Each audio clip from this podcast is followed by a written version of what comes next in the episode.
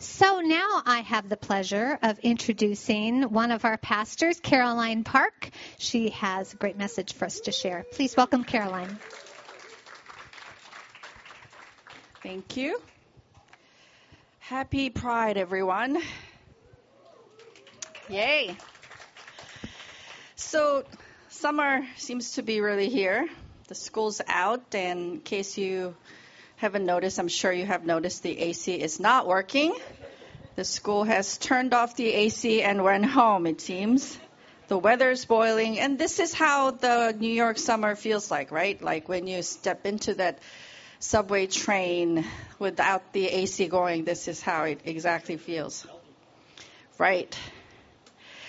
Well, in terms of the liturgical calendar, summer coincides with uh, ordinary time. Ordinary, uh, ordinary time comes after the long stretch of the special time, including Lent, Easter, and Eastertide, leading up to Pentecost, when we celebrate the coming of the Holy Spirit. And I like how we call this season uh, that follows the outpouring of the Holy Spirit ordinary. Because I believe the, that the ordinary moments of life are filled with the Holy Spirit and her movement. This is our new normal since the Pentecost. Um, it's a season to grow and learn and love and live as we are led by the Spirit and as we carry the Spirit in us. And that is what uh, actually is happening in the book of Acts. We have been sharing stories from Acts uh, since the Pentecost because it tells the story of the followers of Jesus after they received the Holy Spirit. Once the Holy Spirit came, the coming of the Holy Spirit changed everything. Um, not only it changed people who were there who received the Holy Spirit individually, it also brought about larger changes in, in their society, cultural, societal, and political changes in the whole region. The landscape of their world started to change rapidly. And the early believers faced new situations at every turn, which forced them to think about the things they, had, they never had to before. Sounds familiar? In a lot of ways, it's, it's a lot like today's world. Nowadays, it feels like um, the world is changing fast around us, and it's hard to keep up, and it isn't always easy to know how to respond to these changes. And I hope that today's story will have some insights that might help us in our today's society. The, today's story is centered around one of these big changes of their time. So after the Pentecost, more and more people start to follow Jesus and they receive the Holy Spirit. And at first, all the believers were Jews. Jesus was Jew, a Jew, and all his friends were Jewish. So all the believers were Jews. But that very quickly changed very quickly, the good news spreads beyond the ethnic boundaries to the Gentiles, the non Jews. The Holy Spirit falls on the Gentiles just as she did on the Jewish believers on Pentecost morning. And as more and more Gentiles follow, start to follow Jesus, the tension between these two groups of people start to build. And that's the context of today's story. So let me read today's passage from Acts 15. While Paul and Barnabas were at Antioch of Syria, some men from Judea arrived and began to teach the believers. Unless you are circumcised as required by the law of Moses, you cannot be saved. Paul and Barnabas disagreed with them, arguing vehemently. Finally, the church decided to send Paul and Barnabas to Jerusalem, accompanied by some local believers, to talk to the apostles and elders about this question. The church sent the delegate, delegates to Jerusalem and they stopped along the way to Phoenicia and Samaria to visit the believers. They told them, much to everyone's joy, that the Gentiles too were being converted. When they arrived in Jerusalem, Barnabas and Paul were welcomed by the whole church, including the apostles and the elders. They reported everything God had done through them. But then some of the believers who belonged to the sect of the Pharisees stood up and insisted the Gentile converts must be circumcised and required to follow the law of Moses. So the apostles and the elders met together to resolve this issue. At the meeting, after a long discussion, Peter stood and addressed them as follows Brothers, you all know that God chose me from um, among you some time ago to preach to the Gentiles so that they could hear the good news and believe. God knows people's hearts, and He confirmed that He accepts Gentiles by giving them the Holy Spirit, just as He did to us. He made no distinction between us and them, for He cleansed their hearts through faith. So why are you now challenging God by burdening the Gentile believers with a yoke that neither we nor our ancestors were able to bear? We believe that we are all saved the same way by the undeserved grace of the Lord Jesus. Everyone listened quietly as Barnabas and Paul told about the miraculous signs and wonders God had done through them among the Gentiles. When they had finished, James, stood and said, Brothers, listen to me. Peter has told you about the time God first visited the Gentiles to take from them a people for himself. And this conversion of Gentiles is exactly what the prophets predicted. And so, my judgment is that we should not make it difficult for the Gentiles who are turning to God. Instead, we should write and tell them to abstain from eating food offered to idols, from sexual immoralities, from eating the meat of strangled animals, and from consuming blood. For these laws of Moses have been preached in Jewish synagogues in every city on every Sabbath for many generations.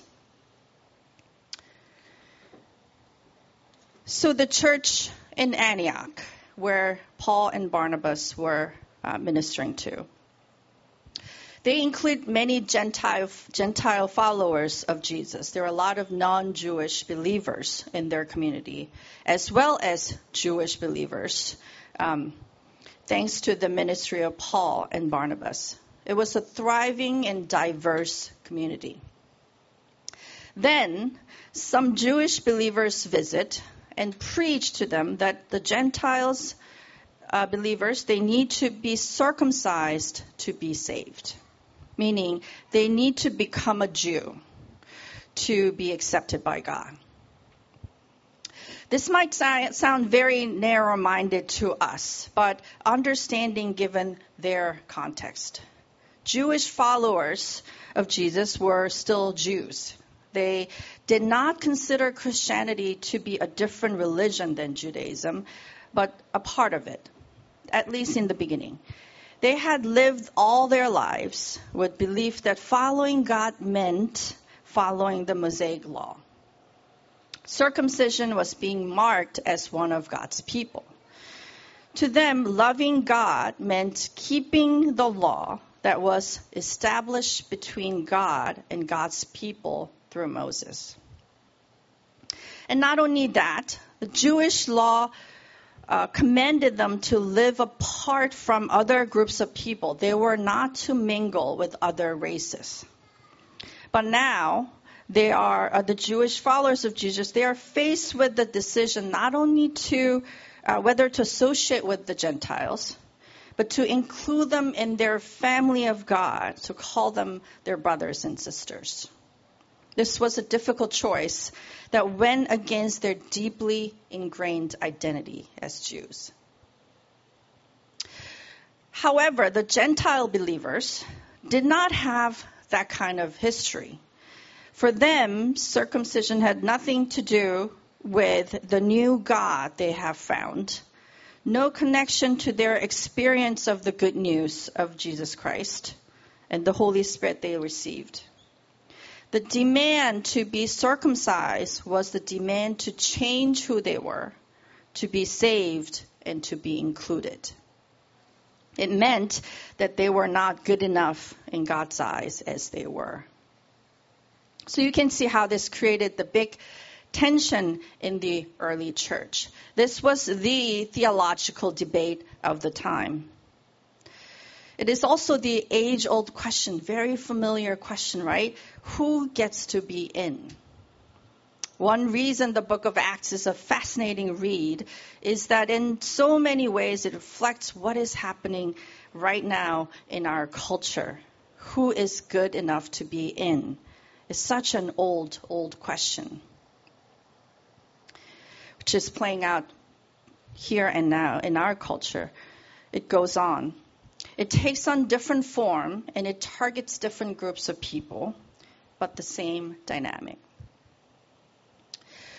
So the apostles and the leaders meet together and listen to Paul and Barnabas and discuss whether to include the Gentile believers as they were or to require them to be circumcised. They debate and discuss for a long time. And thankfully for us, the council makes the decision not to require the Gentiles to be circumcised and follow the Mosaic laws.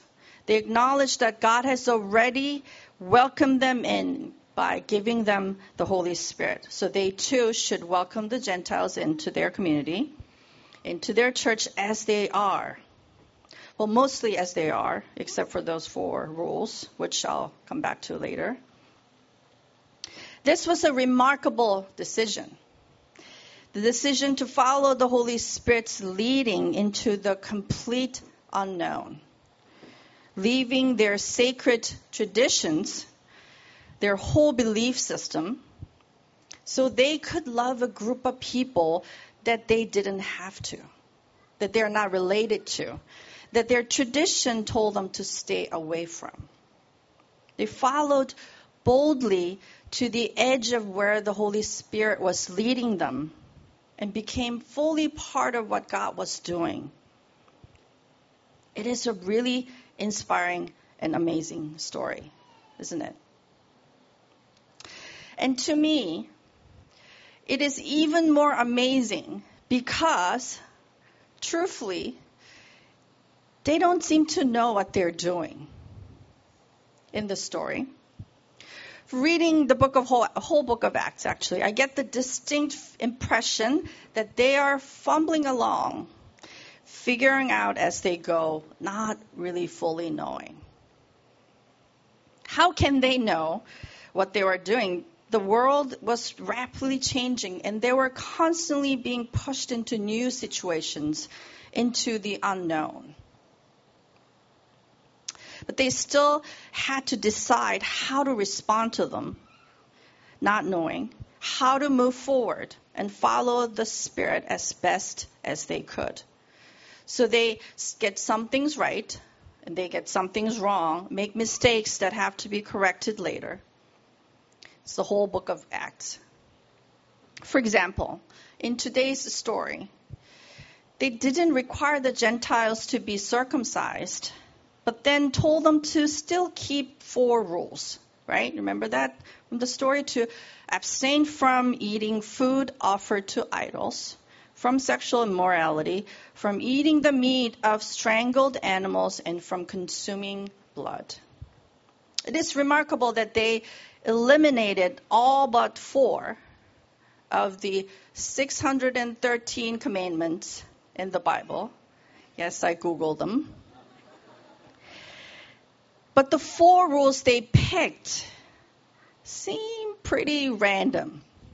There three out of the four rules are food laws. It's uh, related to what they are supposed to not eat. And were they really the most important of all the law out of 613? I mean, like what happened to the Ten Commandments? And even these four rules get promptly ignored by Paul, who was the main ally to the Gentile believers he describes the same event in the story in his letter to the Galatians and says this They, the apostles and the leaders, asked only one thing that we remember the poor, which was actually what I was eager to do. What happened to the four rules? He doesn't even mention it. The apostles, the pillars of the church, early church, didn't fully know what they were doing. They were figuring out as they went. And that is perhaps unsettling to hear, but also very comforting because that's how I myself often feel. I don't know what I'm doing, even as I try my best to follow God. We sometimes think that this, this biblical era, the early church, was about miracles and powers and God's clear revelations. And the faithful followers, full of convictions, who knew what they were doing, they were just doing the right thing. But that's not actually what it was like. The Holy Spirit was moving and speaking like never before. Yes, true. But they still had to, the believers still had to decide what that exactly meant, all these things that are happening around them. And everyone had different ideas, like we've seen in today's story. And things were not always neat or positive. There were challenges and messiness and conflict and breaks of relationships. And in the midst of all these complexities, they had to find their way forward.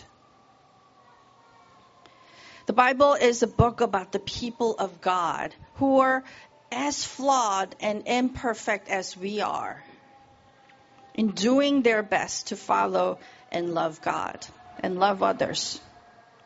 They didn't understand God and God's will perfectly. What they did and the decisions they made, written in the Bible, are not meant to be the perfect and final answers for all cultures and ages because they themselves were a work in progress. And the history was moving along. It was it is only a snapshot.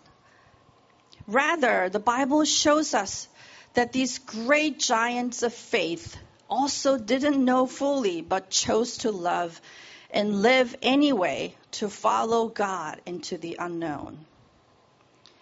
And it encourages and inspires us to do the same as we face our own set of confusing questions and complex challenges. We're supposed to not know fully. We're supposed to be unsure. We're supposed to be thrown into situations that are way over our heads. But the, but the Spirit still guides us. The Spirit leads us and teaches us in the midst of all that. And that is where we're transformed. At the very edge of the Spirit's movement, transformation doesn't happen in the comfort zone where we hide from difficult questions. Our life's longing doesn't get answered in the middle, but at the edge of where the Spirit leads us. Yes, it's scary to leave the known, the known, and leap into the unknown. Because what if we get it wrong? What if that was not what God was saying? But Peter in the story reminds us that through, though we don't know fully, we can take risks and live boldly into the Holy Spirit's leading because we follow the gracious God. He says to the people gathered there, We believe that we are all saved the same way by the undeserved grace of the Lord Jesus undeserved grace of the Lord Jesus. Grace, by definition, is undeserved. Because if you deserve it, that's merit. It's not grace.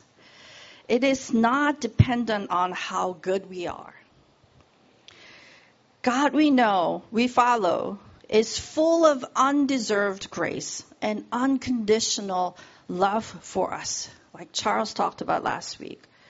Peter and his friends took risks and followed God, and even though that meant that they were breaking their sacred law and leaving their tradition behind. Because they knew that even if they were wrong about some things, God would be gracious. God would still be there for them, lead them and speak to them. God would still unconditionally love them. God's kingdom would still be open to them.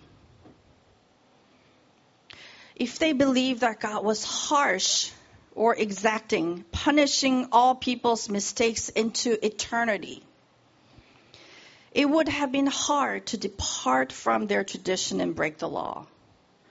Because the cost of making a wrong decision would just be too high. And I bet a lot of us can relate to that fear. The Gentile inclusion was the core theological issue in the early church, and our version of it is the LGBTQ inclusion debate, which interestingly today is the Pride Parade. And I myself had to wrestle with this question for a while to come to the conclusion that what started in the book of Acts, what we've seen today, the Spirit's movement to include and bring all people to Christ, continues on to this day including more and more groups of people that have been marginalized by the church, by the world. God has already poured out God's the Holy Spirit onto our LGBTQ brothers and sisters and welcomed them into God's kingdom. That's what I believe, and that's what this church believes. And I've talked to many people who are perhaps drawn to this idea but still feels that they don't know for sure, that they can't go there yet because what if we're wrong? What if we're not reading the Bible right? What if we didn't get that right? What if we're doing something that's offensive to God? Well, do I know 100% sure that I'm right? Well, I'm only human. So, how can I fully understand God? And what God is doing. Can anyone fully understand it all? But this doesn't stop me from moving forward to fully include and embrace and love because I know God would be gracious no matter what, even if I get some things wrong. God is not, God is not expecting me to figure out everything perfectly, and that is not what the faith journey is about. We cannot wait until we're 100% sure before we can start to love others fully. If we did it, we may never get there. Sometimes we need to leap into the unknown, not knowing fully. And God has shown herself to be full of grace. He has shown us full of grace through Jesus, Emmanuel Jesus, who came to be with us, and through the cross. We have God's undeserved grace for us. Isn't that the very foundation of our faith? Ironically, the idea of receiving undeserved grace sometimes makes us feel like we need to pay God back for it and deserve it somehow from now on, doing everything right and not messing up anymore. Some churches teach that. But that's not what our faith is about. Then I think the undeserved grace would be wasted wasted on us. Rather, let's lean into this grace and live boldly in love. Let's follow the gracious God into the very edge of her leading into the unknown, the new world, because that is we will continuously find God. That is where our longings will be answered. That is where we will see ourselves truly. That is where we will love and be loved fully. We're securely held in God's undeserved grace and unconditional love. So, as I wrap up the talk here, I'd like us to spend some time reminding ourselves of this grace and love of God with a simple exercise, if you will go along with me. So, to start this exercise, I would like us to think of an area in our life where you feel you're moving into the unknown. Are there areas in your life where you feel like you don't know what you're doing? I hope there are areas in your life where you don't know what you're doing. Um, where you don't know, um, uh, where you feel like you're moving into completely new um, ex- situations. It could be a theological or political issues like these people um, long time ago that you're wrestling with, or parenting or career relationship related. So, do you have an area in mind where you feel like you don't know what you're doing? So, let's close our eyes and go to that place. Go to that area where you feel overwhelmed in your mind. It might bring up some thoughts and feelings in you, and let yourself feel them and have them.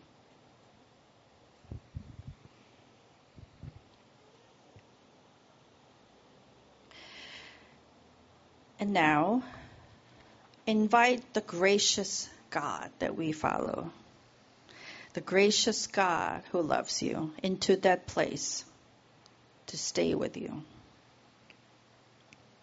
talk with her. Just be with her.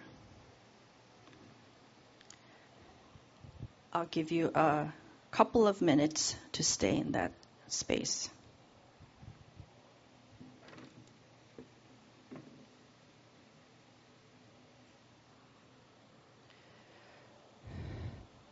And I encourage you to repeat this exercise often talk about what you're feeling in this space where you feel overwhelmed and you don't know what you're doing and you don't know how to respond to things. Talk about your thoughts, talk about your fears, talk about how you might respond in those situations. God is gracious. Let your um, let let yourself see the situations you're in through God's eyes, that God's gracious eyes. And you might have the peace to know how to move forward and love and take risks and lean boldly into the unknown and still follow God. You can journal if you like to if, if you're a kind of person who journal who like to journal instead of doing it in your mind. But I feel that um, having the image of God in us who is gracious and forgiving, who is our friend, who is always for us, will change everything about our life, how we live, and how we love, and how we interact with each other. Let me pray for us.